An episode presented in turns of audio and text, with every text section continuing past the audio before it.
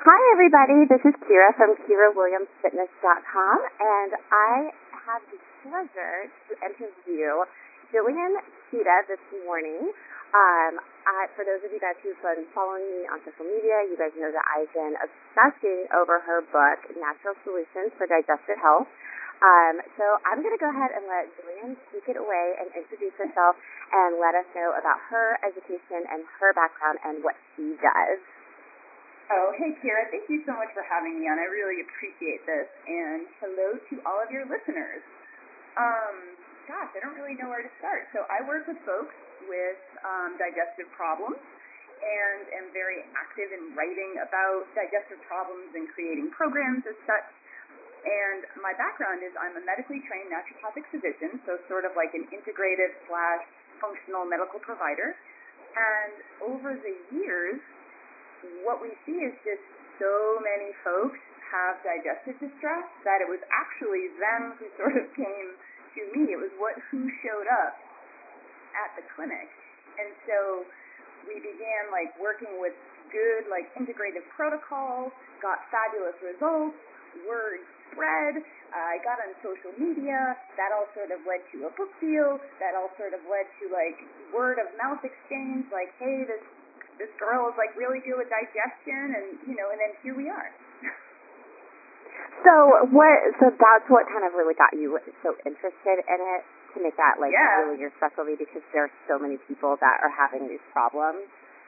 Yes, it's unbelievable the amount of folks who just started showing up, and everybody had some particular flavor of digestive distress. From a broader perspective, you know, I've been trained as a biologist, as an environmental biologist, and when we look at the gut and its relationship to the whole body, the gut is it's kind of like an ecological landscape sort of in and of itself. And it has impact and influence on every other system of the body. So it's actually really fascinating to nerd out about those connections.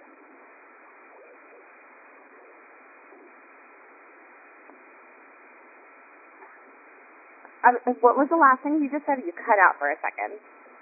I said it's fascinating to nerd out on those connections, like between the gut and different aspects of the body and of human health. So, do you, uh, just totally random. I just thought about this, but do people were people coming to you with like different different problems and saying like this is my symptom and this is my symptom and then with a little bit more research and investigation on your part you come to realize like hey this might be actually a digestive issue more so than anything else. Yes this is a fabulous example of someone that i might see. So a woman comes in and she has some acne and she's getting headaches and she's experiencing increased symptoms of PMS. So like her breasts are really tender, her mood, you know, her moods are a little bit out of control, a little bit worse than what we would associate with normal PMS. And so this woman has been to her gynecologist to go, uh, you know, get on like birth control pills to see if she can regulate her cycle. She goes to the neurologist for her headache. She goes to the dermatologist for her acne. And what all of those docs do is they'll give her something, you know, whatever, antibiotics or, or, you know, topical creams for her acne, you know, headache medicine for her headache, birth control pills, when if they asked a little bit more direct or deeper questions and found out that this woman was constipated, what they would be more interested in is actually getting her to poop and move her bowels regularly because just pooping would solve or greatly help many of those seemingly disparate issues that are going on. So, so yes, the fact that we're able to spend more time with folks, figure out exactly what's going on, can be extremely beneficial and spare people like having to get on medication unnecessarily. So I would have never thought to ask somebody to ask you that question or even thought for one second that, you know, I would have been that kind of person who would have been in her position where where I would have been like, okay, let's go get on the pill, let's go get some acne medication. But now, after having read your book, I look at it like, okay, well, maybe you know it has something to do with my diet, or maybe it has something to do with my digestive system. So it's like just reading this book has opened my eyes to see the things that you do. And so I feel like I just feel like I'm immensely more educated. And so for those of you guys who haven't read the book yet, you totally need to check it out. And I'm providing a link um, along with this call. So that way you guys will definitely be able to get that book um, on Amazon like I did. Um, and then, so I just, we're going to skip over the process of how the digestive system works um, because if you want to know how it works, guys, check out the book. She goes into depth with how it works, and it's really fascinating. It's kind of like seventh grade health class again, but how it's like applicable for us now as adults, which is really awesome. Um, but I really want to like reinforce exactly how important gut, gut health is to the listeners. Um, so you actually, Jillian, you call the gut the second brain. What do you mean by that? Well, so here's the thing. The gut actually contains our second brain. The second brain is this vast network of nerve tissue, of nerve cells, that begins at the base of our esophagus and goes all the way down through our stomach, through the small intestine, through the large intestine, all the way down to our rectum. So this nervous tissue is so great and so dense that it is equal only to the spinal cord, right? So this is crazy. So the, the brain, the brain in our skull, is the only structure in our body that has more nerve cells. So in this way, we call the, the brain that's in our gut our second brain. And what's fascinating about it is what it does is it is managing and monitoring all aspects of digestion everything from, okay, what's the volume of food in our stomachs right now? Do we need enzymes made right now? What is the pH in our stomach right now? Do we need to adjust it? What is the relative pressure in our small intestine right now? It also is extremely important for regulation and motility. So it helps keep us regular. It also is responsible for communication with the brain in our head and is instrumental in our sort of mental and emotional health. So again, here we have our digestive tract, different facets of our digestive tract impacting areas of our health that are seemingly like completely unconnected to digestion into the gut. Which that actually leads me into my next question. Um, one of the things in the book that really blew my mind, I mean, I think I read it, I think I read this paragraph like two or three times, and then I even um, like wrote it again and like posted it in all of my Facebook groups that I have for my clients because it was just so mind blowing to me.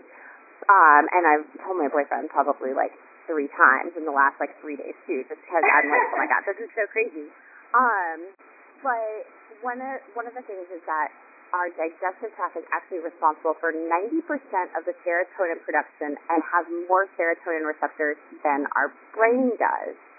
So, yeah. does this mean that the food that we put into our body can actually have an impact on depression and anxiety?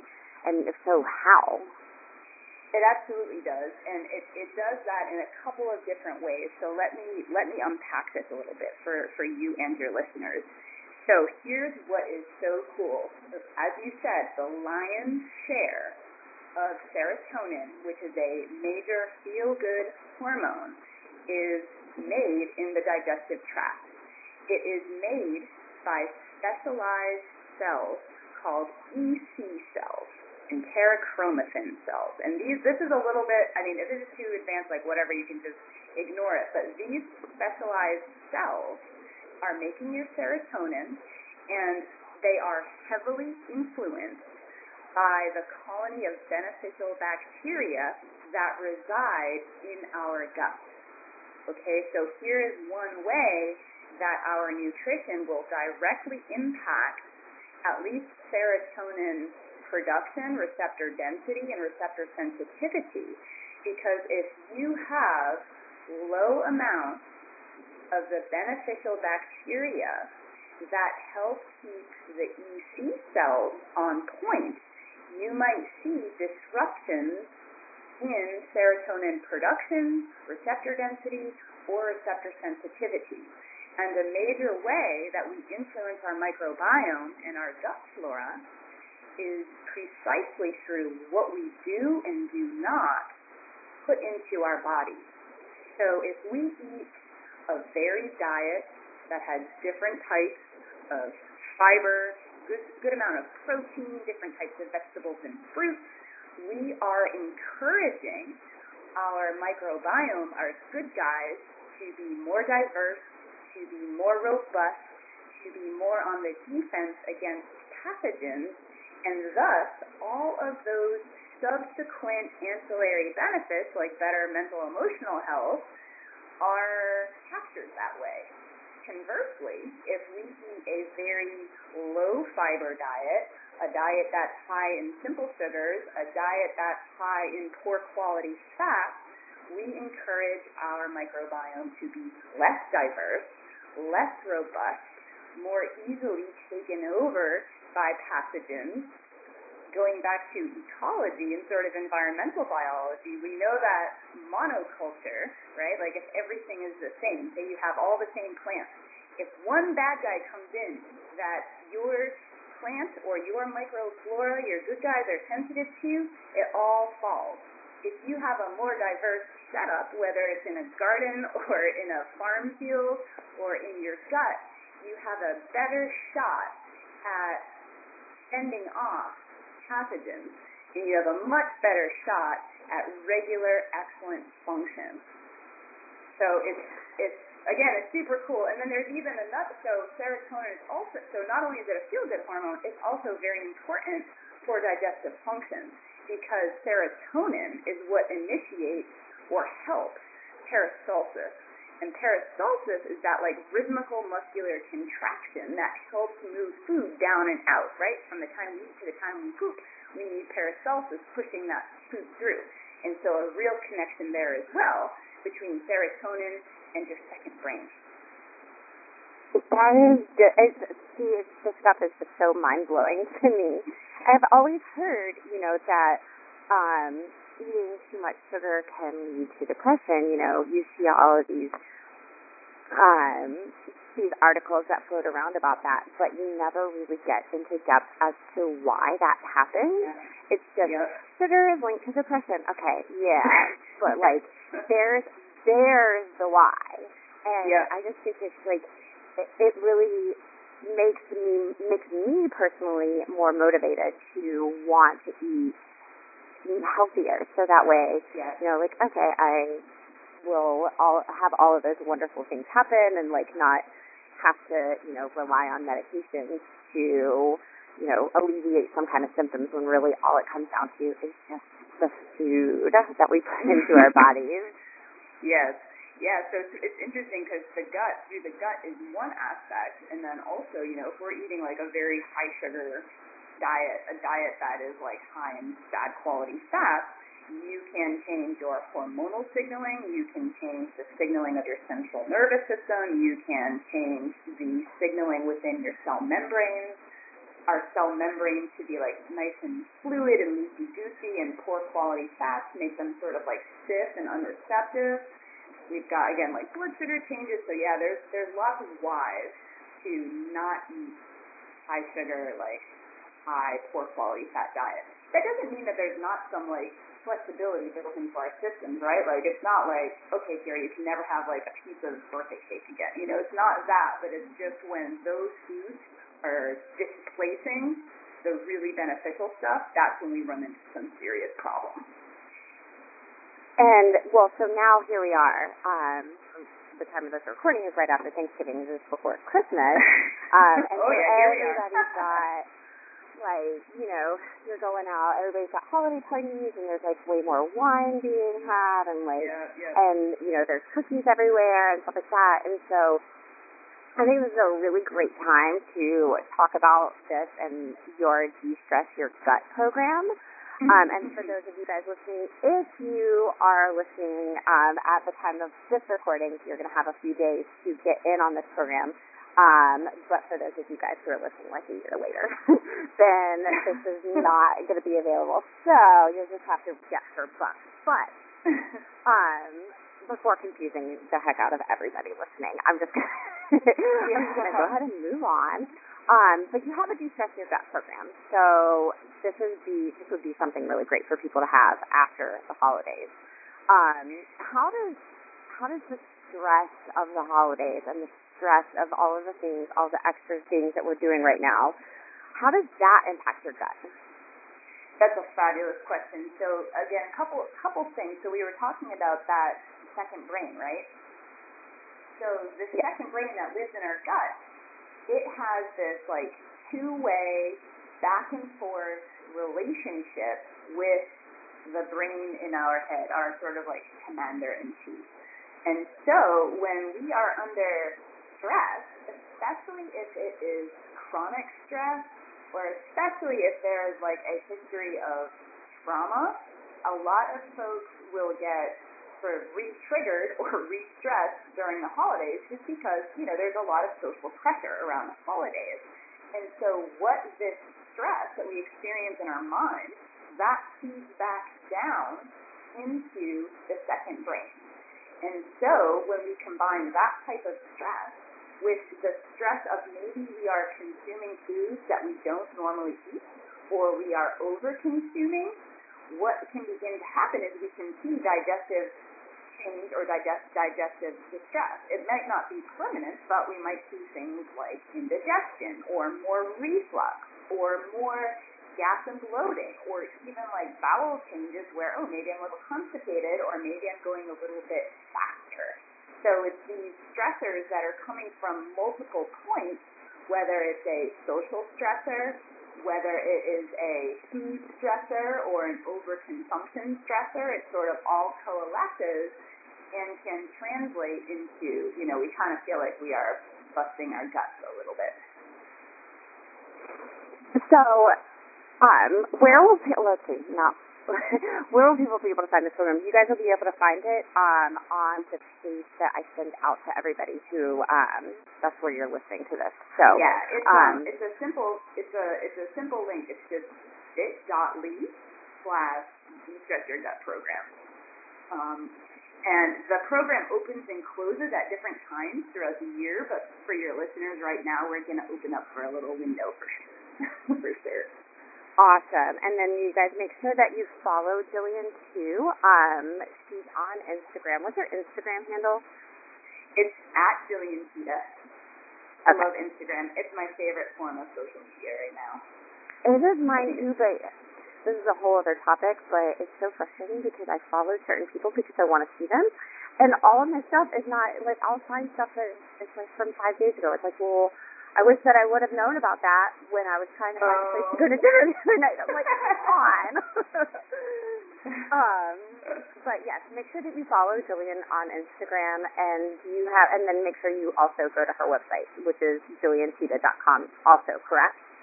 Yes, yes. And everything is there. My blog, my book. I have tons of free programs and free resources there. Um, and you can get on my email list so you'll like never miss you know, like when a program is coming or something like that. Perfect. There we go. So that way, if you're listening to this later on and you're interested in the program, you'll be able to find out about when it's going to be reopening. So while we're still, you know, talking about stress, um, in the book you go through all different kinds of digestive conditions that you see on a regular basis that are caused by stress. Um, the food that people eat, the environment that, you know, all of the and things that we're consuming from the environment, you know, like any kind of things that are in our products, like shampoos and cleaners and soaps and uh, things like that. And then also just lifestyle in general. So, Yes. what are like what are the things that I want to go through a couple of things that seem like a couple of digestive conditions that seem to be the most regular that you constantly see. Um, I know for my listeners, um, one of those is IBS. Um, but if there's any other digestive conditions that you feel are the most common, then obviously, you know, elaborate on those. Well, but okay, specifically, oh, go ahead. Well, actually, I'm I'm with you there. I think um, IBS and its like functional uh, derivatives like constipation are probably the most common digestive complaints that I see. So IBS, constipation, and then like gas and bloating, you know, like just like generalized gas and bloating. You know, like feeling distended all the time, feeling like you're like a stuffed sausage, into something. So those are probably what I see the absolute most. So, you know, I feel like, you know, you, what happens is people will say, okay, like I'm having this problem. I'm, you know, I'm not pooping regularly. Um, so go to the doctor, say maybe do some labs, maybe some blood work. Um, then they're diagnosed with IBS, they get a pill, and they're on their way. What's the downfall to that? And then what could be a better solution? Yeah, this is a really cool question too. So back in the day, I back in the day, even just a couple years ago, even last year, and in some docs today, used to be considered like a wastebasket diagnosis, right? So like you said, you go in, like you get all these tests, and they're like, oh, you don't have inflammatory bowel disease, you don't have cancer, you, there's no masses, there's you know, there's nothing really wrong. Oh, you have IBS, right?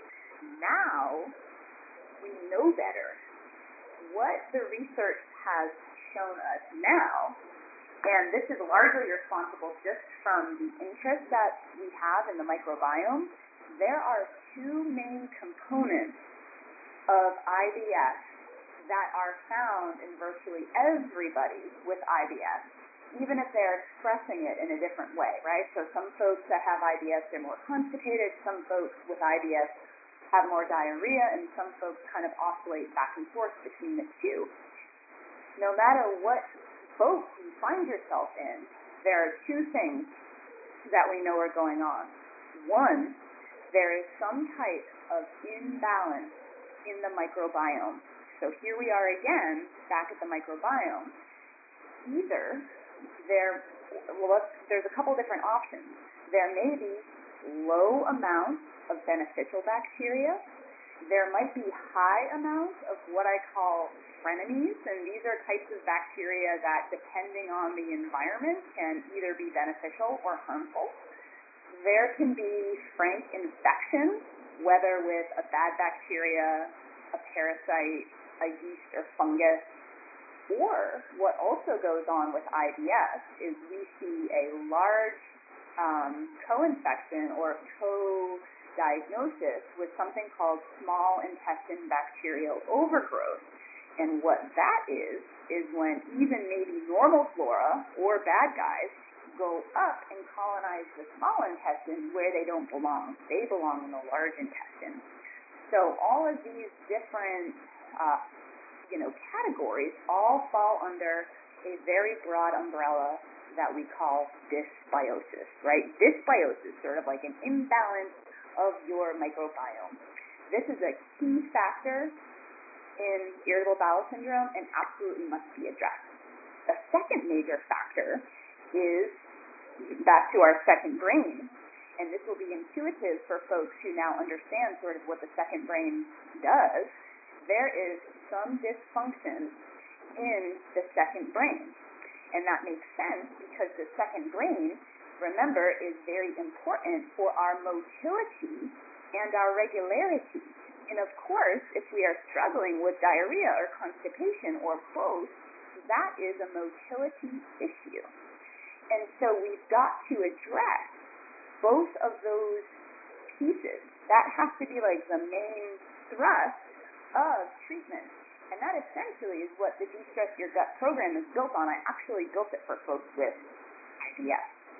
The other thing that's neat is that there are now actually blood tests that you can get at your doctor's office or through specialized labs that will rule in or rule out IBS. And for your listeners, these lab tests is called anti-CdtB and anti-vinculin. And one is a protein that shows up in IBS, and then the other one is a is a molecule that's made from those imbalanced or bad bacteria. And these tests are anywhere from 83 to 95% sensitive, so they capture a large majority of folks with IBS. But as you know, it's mostly diagnosed via symptoms, right? But now we've Mhm. got a blood test. We've even got a blood test, and we actually can do stool testing to assess the health of the gut flora as well. So those are cool developments in the IBS world. Wow. Okay, that's definitely come a really long way from you know back Oh my when gosh, yes. you know when I was like first learning about it. So that's awesome. And then Yes. what are other solutions that you could recommend? Maybe that wouldn't just you know that would be simple things that you can do on your own. Specifically for IBS, Yeah. what I would what I would suggest for people, and it's interesting because like a lot of my recommendations can be applied in a wide variety of circumstances. But for IBS, some of the basics are until we get symptoms under control, I do recommend a lower FODMAP diet. And FODMAPs are an acronym that stands for fermentable oligosaccharides, disaccharides, monosaccharides, and polyols, which is just a fancy way to say certain carbohydrates and fibers that are fermentable, aka gas producing, to an imbalanced microbiome. So we reduce those foods and then we can strategically challenge them back in. By doing this, you are relieving a lot of these symptoms of distension, gas, bloating, belching, wind, all of those things. And you're also reducing pain because when your intestines are full of gas, that's very painful. And then you are also starving out bacteria that are fermenting these compounds and that are probably not the best bacteria to have on board. This will give a chance for your better bacteria, your good guys, to repopulate and push them out.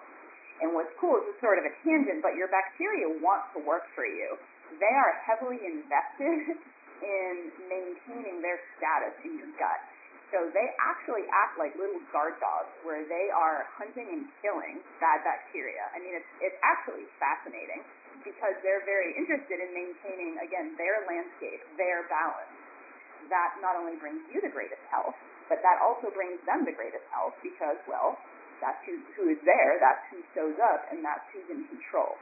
So we reduce high FODMAP foods, and then also we focus on de-stressing uh, behavior like sitting when you eat, chewing your food, going for walks, and making sure that you go to sleep. So there's a lot of like very basic things that we can do to help both the microbiome and our second brains. And this is also something too that you know she goes into into more detail in the book um, with different just very very basic solutions of things that we can do. Um, like one of your things is gardening.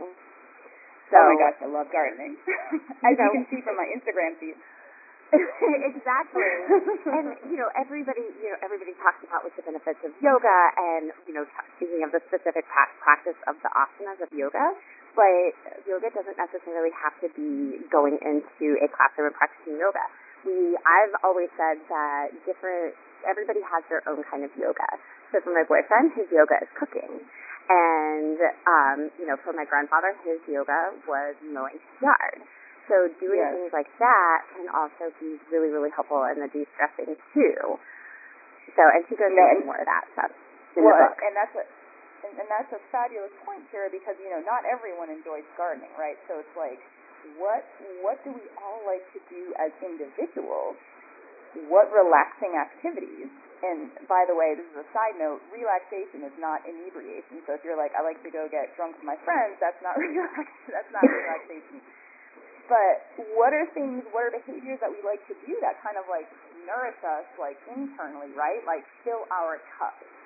That might be like walking your dog or like spending time with friends or like it's like find what works for you and play those strengths and then carve out the time to actually actually do it on a on a regular basis. You know, we we neglect ourselves very much, and I think we don't even realize half the time how much we're actually neglecting ourselves.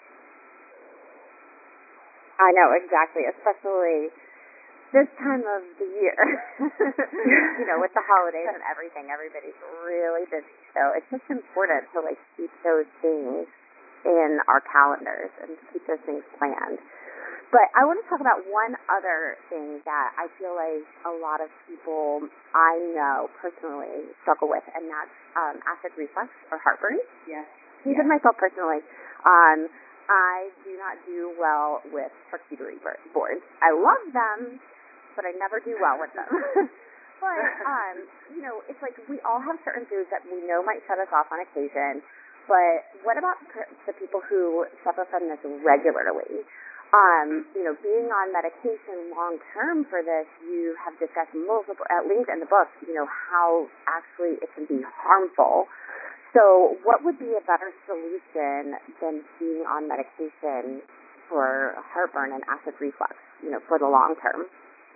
Yeah, that's a great. I, I encourage everybody that is on these medications to do their best with their doctor to taper off when um, when these medications were originally approved by the FDA, their maximum usage was only for nine months, and now people show up all the time at our clinic that have been on these things for decades. You know, they are prescribed like candy, and there's never any discussion about when folks are going to come off of them, and that's too bad because there is a laundry list of negative side effects associated with them, including anemias, increased risk for infection, osteopenia, osteoporosis, thinning of the bones, and then most recently here, I don't remember exactly when this study came out, um, I posted it,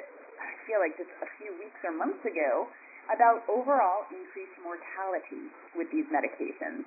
And so these are medications that are not, it's not innocuous. There are no free lunches in biology, so to speak. So there's always a price to pay. And I think it's very important for consumers of these drugs to have their eyes wide open to the natural, to the consequences of their long-term use. And I am not anti-drug or anything like that. These drugs can be used appropriately to break a cycle but to get to the deeper, like the deeper pieces of how do we begin to resolve this, we look at the, the framework that I use for virtually, again, like every condition, which is looking at our nutrition, looking at what I call digestive fire, which is our digestive ability, utilizing the health of the microbiome again, right? Here we are, the microbiome again, looking at the lining of the GI tract, top, top to bottom, but you know, specifically in the stomach, and then the second brain again. So we know, so I'm take it back to the top, we know that there are general triggers for reflux, right? Like like coffee and spicy foods and citrus and tomatoes. These are sort of known problematic foods with reflux, right? But we also know that overconsumption, like eating too much at one time, bending over after eating, laying down immediately after eating, these can also be issues too. So we need to, beyond like avoiding common triggers, because there's plenty of folks who have reflux and can still, I don't know, eat salsa or drink coffee, finding our own unique triggers, as you did, right, with the charcuterie board. Not everybody, I mean, there are folks with reflux that can have those charcuterie boards, so that's very important. The other piece is looking at our digestive ability, and I will often supplement with enzymes with these folks because when we are suppressing acid, we actually are not breaking down our foods appropriately, and we are not absorbing certain minerals and vitamins, and that's why you'll see things like anemia and low energy and increased susceptibility to, to infections. Also, we need to put things in place that might help heal the lining of the stomach if there's inflammation there or gastritis, but also protect the esophagus from those, you know, icky feelings of like burning and pressure. I love to use a compound called sodium alginate. or alginic acid. And what this is, is just a little capsule that when you swallow and it mixes with the contents of your stomach, it forms like a gelatinous raft. And this raft tucks, floats up and sort of tucks right under your lower esophageal sphincter, which is sort of opening inappropriately and letting that acid and like stomach contents reflux up and are generating the symptoms of burning and reflux. So it helps prevent acids in food from refluxing up. And then also gives that lower esophageal sphincter a little bit of a workout. So I use this in folks as we taper down these acid blocking drugs.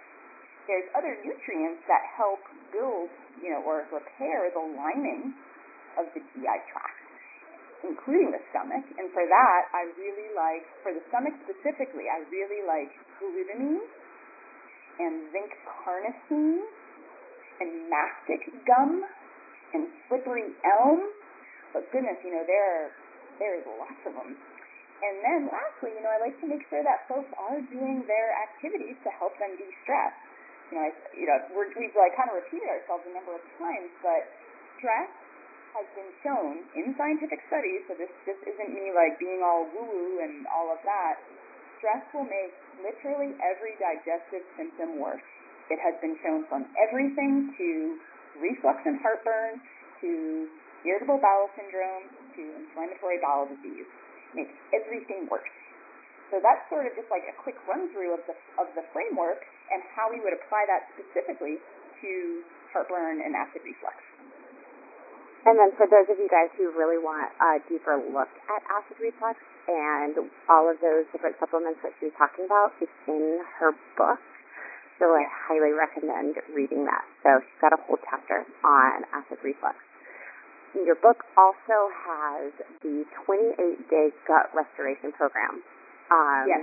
That's something that if you, it's not just going to be open for a five day window. It's not open any, you know, at specific times. This is for anybody. Um, so it's in the book. Definitely check it out. Um, Jillian, can you give us a review of that? And also, too, just curious, um, why 28 days is the magic number? yeah, so four weeks. So it's like 28 days, four weeks. What I've noticed is can make an enormous difference in digestive function in a short amount of time. Because people get freaked out, right? They're like, I don't want to like, you know, be on this crazy diet for like months and months. And so what the gut restoration program is, is a targeted elimination diet which removes what I call a lot of the big bullies, right? Like including gluten and dairy and all of that. Luckily, my beautiful and talented co-author Jeannette Bessinger has created recipes and a 28-day meal plan to go along with that. So we have this elimination diet, and then also we supplement with things like digestive enzymes to make sure folks are breaking down their food. Because if we're not breaking down our food, that means we're more likely to have gas and bloating, it means we're more likely to have intestinal pain as our gut flora ferment these things. We are more likely to provoke our immune system because the immune system is attracted to large unbroken proteins. And then we are less likely to optimally absorb our food because our small intestine wants everything in teeny tiny particles. So we'll supplement with some type of digestive enzyme we will supplement with probiotics, and then we will add in a gut repair complex that, depending on the situation, will have some of those nutrients that I just recommended.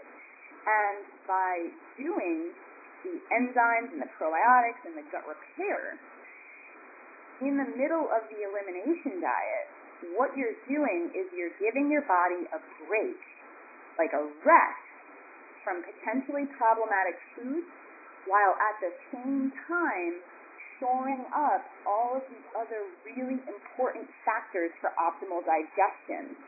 So you get a great amount of symptom relief in a relatively short amount of time. And then at the end of that period, you'll be able to turn around and challenge some of the, or all, you'll challenge all of those foods back in that you have eliminated to determine if they create or exacerbate symptoms in you, or if your symptoms were caused by just simply too many things being out of balance in your gut.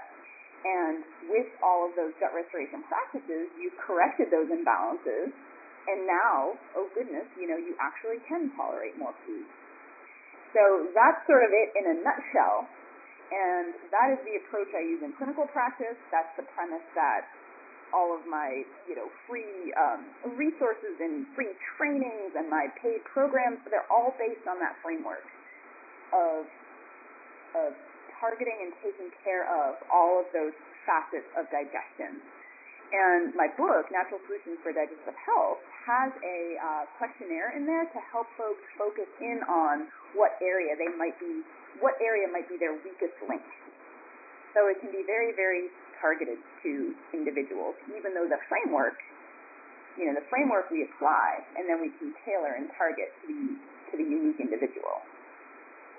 And one of the other things that I want to add about that too, um, I have worked. I worked with this one client who felt like so she on her own decided that she was going to eliminate um, gluten, dairy, uh, processed sugars, and soy. And she, you know, she felt really overwhelmed and felt like, you know, this is it's in everything. And to an extent, yeah, you you will find a lot of those things. There's it seems like there's soy in in so much. Um yep. but, you know, I kind of I said to her, I was like, Okay, so think about it this way. I'm like, okay, pick whatever vegetables that you want to eat. Like, let's go with all of the colors. Let's do let's do peppers, let's do mushrooms, let's do um, asparagus and zucchini, and just pick a whole bunch of different vegetables, and then pick whatever, pick a protein, pick your meat, and then let's add, you know, if um, I can't remember specifically if your program um, allows rice. I know for her she was fine with doing rice. Okay, so now we're going to add in like a little bit of rice, or let's add in a little bit of sweet potato. Um, or something else that I know that she was fine with. And it's like, okay, actually, if you think about it like that, then it's not as overwhelming as you might think it is when you first look at it. Yes. So two comments on that. One is that was a huge reason why we wanted like meal plans and recipes so we could say, okay, if you're feeling overwhelmed, like this is literally exactly what to eat that will take into consideration every food that we have eliminated. So there's that sort of like generic answer. But then the second piece is I'm a huge uh, advocate for meeting people where they're at. So if folks truly are overwhelmed, right, and maybe don't have someone like you to like coach them through like the nuances of that, we can start with eliminating just one thing, like just one food item, right? So maybe they just eliminate dairy and they see how that goes. They keep everything else the same and they eliminate dairy and they do the other gut restoration stuff and they just see. Then, okay, maybe that one didn't work. Maybe now we go to gluten. It takes longer, right? If you, you know, it takes longer if we split an elimination diet all up. But it also can we also can utilize that in folks who are feeling a little bit overwhelmed. So I will say, like, not everybody has to eliminate every single thing every single time. When you're writing a book, you have to write for like the broadest, you know, it's like we're casting the widest net, right? So if folks are feeling overwhelmed, then I say, all right, well, what is one thing you eat regularly that has a high probability of being problematic that you are willing to do a temporary, you know, four week experiment with. You know, framing it that way, like we get very in our heads about like, oh my god, I can't have that. When really it's like you can have it. No one's holding a gun to your head, right? Like, you can't eat that. But what we're looking for is what are the foods or items that are creating consequences and distress in your body? And once you can find those and have a really good handle on that, then I can't eat that becomes I don't eat that. And I don't eat that because I don't want to deal with the consequences it gives me. Like I don't want to deal with the bloating. I don't want to deal with the constipation. So I think coaching people up on that way, right? Where very easily we go into like deprivation mode. But I think that can't plus don't is also very important. And then also emphasizing how temporary it is. Like this is just a four week interval, it's a little experiment not a one-way street. Well, that leads us perfectly into the next question that I was going to ask you. And is there some kind of like a gut restoration, like light version, or something that somebody could try that would help them gain more self-awareness for the different foods that they're putting into their bodies? You know, you mentioned doing, let's do four weeks without dairy. Okay, let's see, let's see what happens when we reintroduce dairy. Or let's do four weeks without gluten. Okay, let's see what happens when we reintroduce it. But what else would you like? Would you add on to that for somebody that would want to do like a gut restoration like? Really, I would start just there. I would start with just the foods that felt least overwhelming. Now, of course, people could, you know, think about on a weekly basis, like, okay, what are the foods that I eat over and over and over again? And how does that compare to the foods that are known as common problems, right? So if someone is eating, if someone is eating, you know, cream of wheat for breakfast, and they're having a sandwich for lunch, and then they're having like, you know, pasta and chicken and broccoli for supper, they're probably going to want to think about a gluten elimination first versus anything else. But if that feels too overwhelming, then you kind of go for the second one. Like, all right, so maybe they're eating dairy. It's it's all about finding what is not going to overwhelm people. Because as you know, if people get overwhelmed, they're going they're not going to do it. They're going to stop. So it's all about creating that sort of ease and comfort and convenience for folks. I would keep the supplementation the same. I would keep it the same. Um, and so you would keep supplementation the same. What do you mean? Yes. Just curious. like for for a gut restoration life. So still enzymes, still maybe supplemental acid if that's indicated, still probiotics, and still gut repair. It's just that the elimination piece, in terms of eliminating foods, that's going to be what takes a little bit longer, right? So instead of doing 28 days, well, maybe they'll do, you know, 28 days of dairy, and then they'll do, you know, maybe a couple weeks of gluten, you know, sorting that sorting that out. Okay, I gotcha. Um, because I definitely, you know, I feel like that can be a little bit more approachable for Yes. some people, especially because we have we have life things that come up. So, you know, some people just aren't going to feel comfortable saying, okay, well, I'm going to eliminate all these things for 28 straight days because I've got this coming up and that coming up, and it's just we. I just always, like you said, I like to kind of meet people where they are as well. Um, So that that can be more approachable for some people.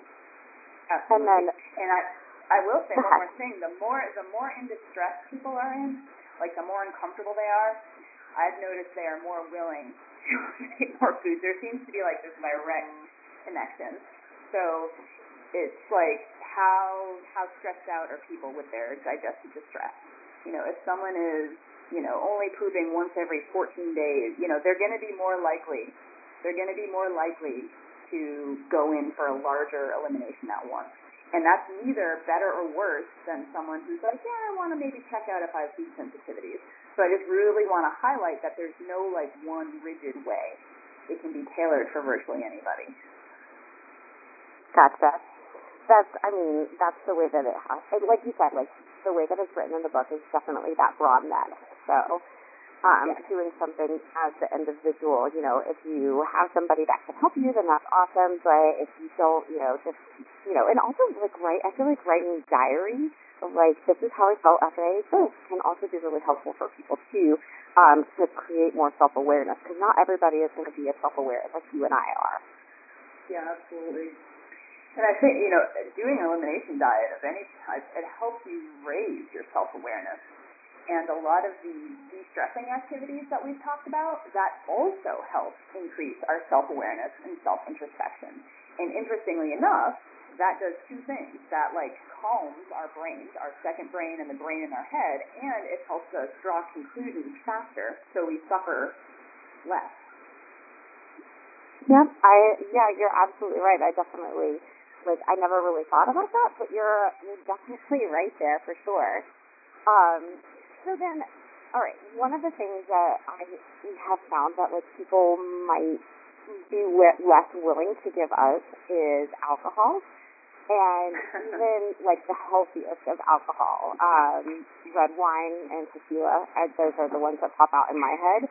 Um, what what kind of impact did those have on the gut? Don't go too much into that um, in the book, so I'm curious about that. And then, what are different things that you can do to undo the damage from wine, tequila, and, or any other kind of alcohol? Well, it's interesting because alcohol itself. So, alcohol is a poison, yeah, but it's very dose dependent. So things like binge drinking are absolutely just detrimental and, and just not good at all, particularly to the small intestine. It increases intestinal permeability, it can disrupt the microbiome. However, not alcohol is not featured in the elimination diet because not everybody has to give it up. So we've got alcohol itself, and then in something like red wine, there are things like sulfates and histamines in them. So hmm. folks can be sensitive to those. So a moderate drinker, which is like one or two glasses a day for women, or two to three for a man, is not necessarily going to be harmful to the gut. So if someone's doing an elimination diet and they're still drinking red wine every day and they're not getting anywhere, at that point, that would be when I would say, okay, you know, cut alcohol out too. But it's the same thing like with coffee. Like you notice I don't have everybody off of coffee. So there's all there are there are definitely foods that are in this gray in between area. So as you were saying earlier, like for some folks, like you know, coffee is devastating to their heartburn, and it's like that's their trigger. They know what it is. So it's kind of like we cast that broad net first with the, the more commonly known triggers, things like gluten and dairy, and we see how that does. And if we're not getting anywhere, then we look elsewhere. But in my experience, like clients that only have a couple drinks a week and are not in like dire digestive distress can actually handle that. Binge drinking is different. Um, and then things like histamine and sulfite sensitivities are different. But for like your average sort of person, it doesn't necessarily have to be a strict alcohol elimination. Now I know you can get on the natural blogosphere and you'll find plenty of people who disagree with me. And I'm just basing my opinion on what sort of the research says and then what my clinical experience has been over the last 10 years. And I know that's not like a very clear answer. It's kind of more nuanced, but that's the, that's the truth. My famous uh, it depends answer. the, anno- the annoying answer. I know, I know, and I uh, that's the answer I give to everybody too. It's like, well, it really depends, you know. What is what does your body say? And well, you know, Yeah. is there anything that you can recommend that people could do? Let's say, you know, you do go out and you have like a couple too many tequila and sodas. Is there something that Uh-huh. you can that you can do to kind of like undo the damage from that? Yep. Well, this is this is a perfect this is a perfect subject for the you know us kind of gearing up for Christmas, right? So about drinking, there are a couple things.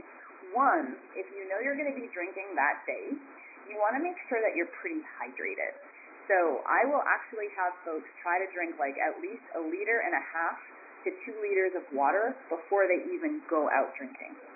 The other thing is for every drink you have to also have a glass of water after, like water or sparkling water. This helps you pace yourself and it helps you like from not being hungover. If you've already overindulged, again, water, water, water, and then B vitamins can be helpful. Oh, also, let me back up one more time. As you are out partying or at the cocktail party or the holiday party and you're drinking, if you are drinking alcohol, I don't recommend eating tons of dessert because consuming sugar plus alcohol is going to increase your chances for being hungover. And let's face it, hangovers, once you are over 25, hangovers are the worst. So that, I, my goal in life is to like never be hungover again, like for the rest of my life. It's just not something that I want to deal with ever again. Um, so that would be so if you are if you know you're going to be drinking, hydration, maybe some B vitamins beforehand, not mixing sugar and alcohol together, and having a glass of water in between every drink you have. And then post also hydration, minerals, B vitamins. Well, so and then obviously one more question about this too, um, that I actually that I get pretty frequently. Um, staying away from the super sugary drinks. Um, Mm-hmm. that's a given. But Yes. what would you consider to be like the best option?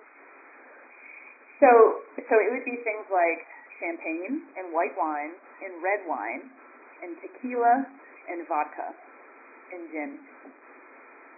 So, So it's like a vodka and soda, like a vodka soda, gin and tonic, tequila with a little bit of soda and lime. I'm not a huge fan of like mixed fufu drinks, you know, martinis, things like that. You can do like plain and dry martinis, but you you are absolutely right. Like the more sugar you're adding in, especially to hard alcohol, you're just asking for feeling awful in the morning.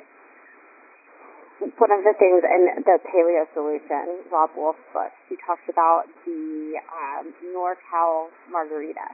So tequila, soda, and um, a bunch of limes, and then like you just Mhm. you know squeeze in your own lime juice from actual lime. So Yeah, that that's one like of the ones that he recommends. Yeah. Um, and then you also wine also do work in your opinion. So that's Yeah. good because we have to we have to be realistic. We have to you know not tell people like okay well you just have to stop pitching like Right. you know, yeah, we all live in a world, right? Yes. Yep. And so for the people who want to start, you know, playing around with natural solutions for their digestion, um, what three baby steps would you recommend? Just the, to, to ease yourself in. Yeah. So the three things I would recommend, one would be, and this is gonna you're gonna like laugh a little bit, but one is to kind of mind our manners when we eat, and that is to sit down when we eat, look at our food, actually have an experience with it, put our laptops and cell phones away, slow down while we eat, chew our food well until it's soft, and just add a little bit of mindfulness into our eating. And what that is going to do is it's going to increase your digestive fire, right? Your brain will be able to signal to your second brain, like, hey, we have food coming in, make enzymes, make acid, squeeze some bile into the stomach. So you're going to be able to break down your food better. Also, by eating slowly, you're less likely to overeat. And overeating is a huge cause of digestive distress. By minding our manners, we're also going to have a calmer second brain because we're not like running around eating fast, talking with our mouth full, like super distracted by like our IG feed or what have you. So the first thing is just simply minding our manners, right? Listening to our grandmothers. The second thing would be to be, begin to think about paying attention to how we feel after we eat certain foods. So, okay, I just smashed a bowl of pasta. Do I have heart palpitations? Am I getting tired? Am I getting a headache? Am I hungry an hour later? Do I feel like I need to go lay down? So beginning to pay attention to how certain foods react in our bodies, including, you know, healthy foods. Like, okay, if I eat a if I eat a salad, does that tear me up? Do I see undigested food in my stool? These are all clues. And then the last thing, you know, something I've been super into lately is getting a squatty potty for your home. Squatty potties help get your anatomy in the right position for a bowel movement so you struggle less with constipation and incomplete evacuation. And orientation of our anatomy is extremely important because our to- in the U.S., like our toilets are very, very high, and we kind of our feet kind of like dangle down. Our knees should actually be up above our hips when we're having a bowel movement. So I would say those three baby steps that really have nothing to do with changing our diet or you know taking a bunch of supplements. Like those are all very more internal, sort of like behavioral things that we can think about and look at. And that would be where I would suggest folks start. And you don't even have to spend money on any of that stuff because even with the squatty potty, if you have um, some kind of like a like even a wastebasket in your Yes. bathroom, you can just Yes. turn it upside down. Obviously, take it out. So mm-hmm. that would be very stressful to have to clean up all your bathroom trash.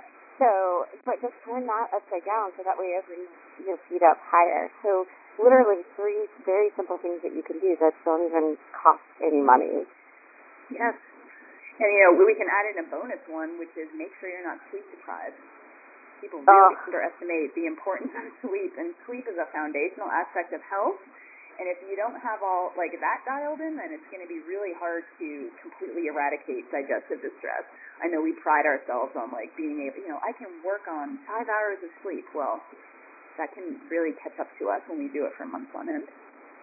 Oh no, that like I, I cannot. Uh uh Like even if I do not sleep right, like my stomach will be will be messed up if I do not sleep Mhm. well the night before. And that is just from one bad night's sleep. And also too, for you guys that want to talk more about the effects of lack of sleep, listen to my interview with Jay because he goes into it and how much that affects your hormones. So Yes. sleep. So, All right. Well, Jillian, that those are my questions. All the questions that I have for you today. Um, do you have anything else that you wanted to add to this? Gosh, you know, I think we covered so much ground. I hope that folks aren't overwhelmed, and I just really appreciate you having me on today. Thank you so much. Thank you so much for being on and thank you for writing this book. I mean, Oh. I I feel like so enlightened and so much more motivated to take care of my body. You know, it's not just like going to the gym and lifting weights and then going and running sprints. It's like, okay, I'm I want to sit down and like make vegetables and eat them all the time now because I read this book. So oh, that's amazing. That for you guys who are listening- Thank you. well, good. And for all of you guys who are listening, if you haven't read the book, read the book. It's so good. It's so enlightening and so educational. So and motivating. So um, definitely check it out and make sure that you go to um, Jillian's website, jillianteta.com, and follow her on Instagram as well. Um, and check out the gut restoration program and the gut de-stress program as well if you guys are having any of these problems. So, um, Jillian, thank you so much again for being on. And um, thank you guys all for listening. And Jillian, have a wonderful rest of your afternoon. Thank you so much, Kira. All right. Thank you guys.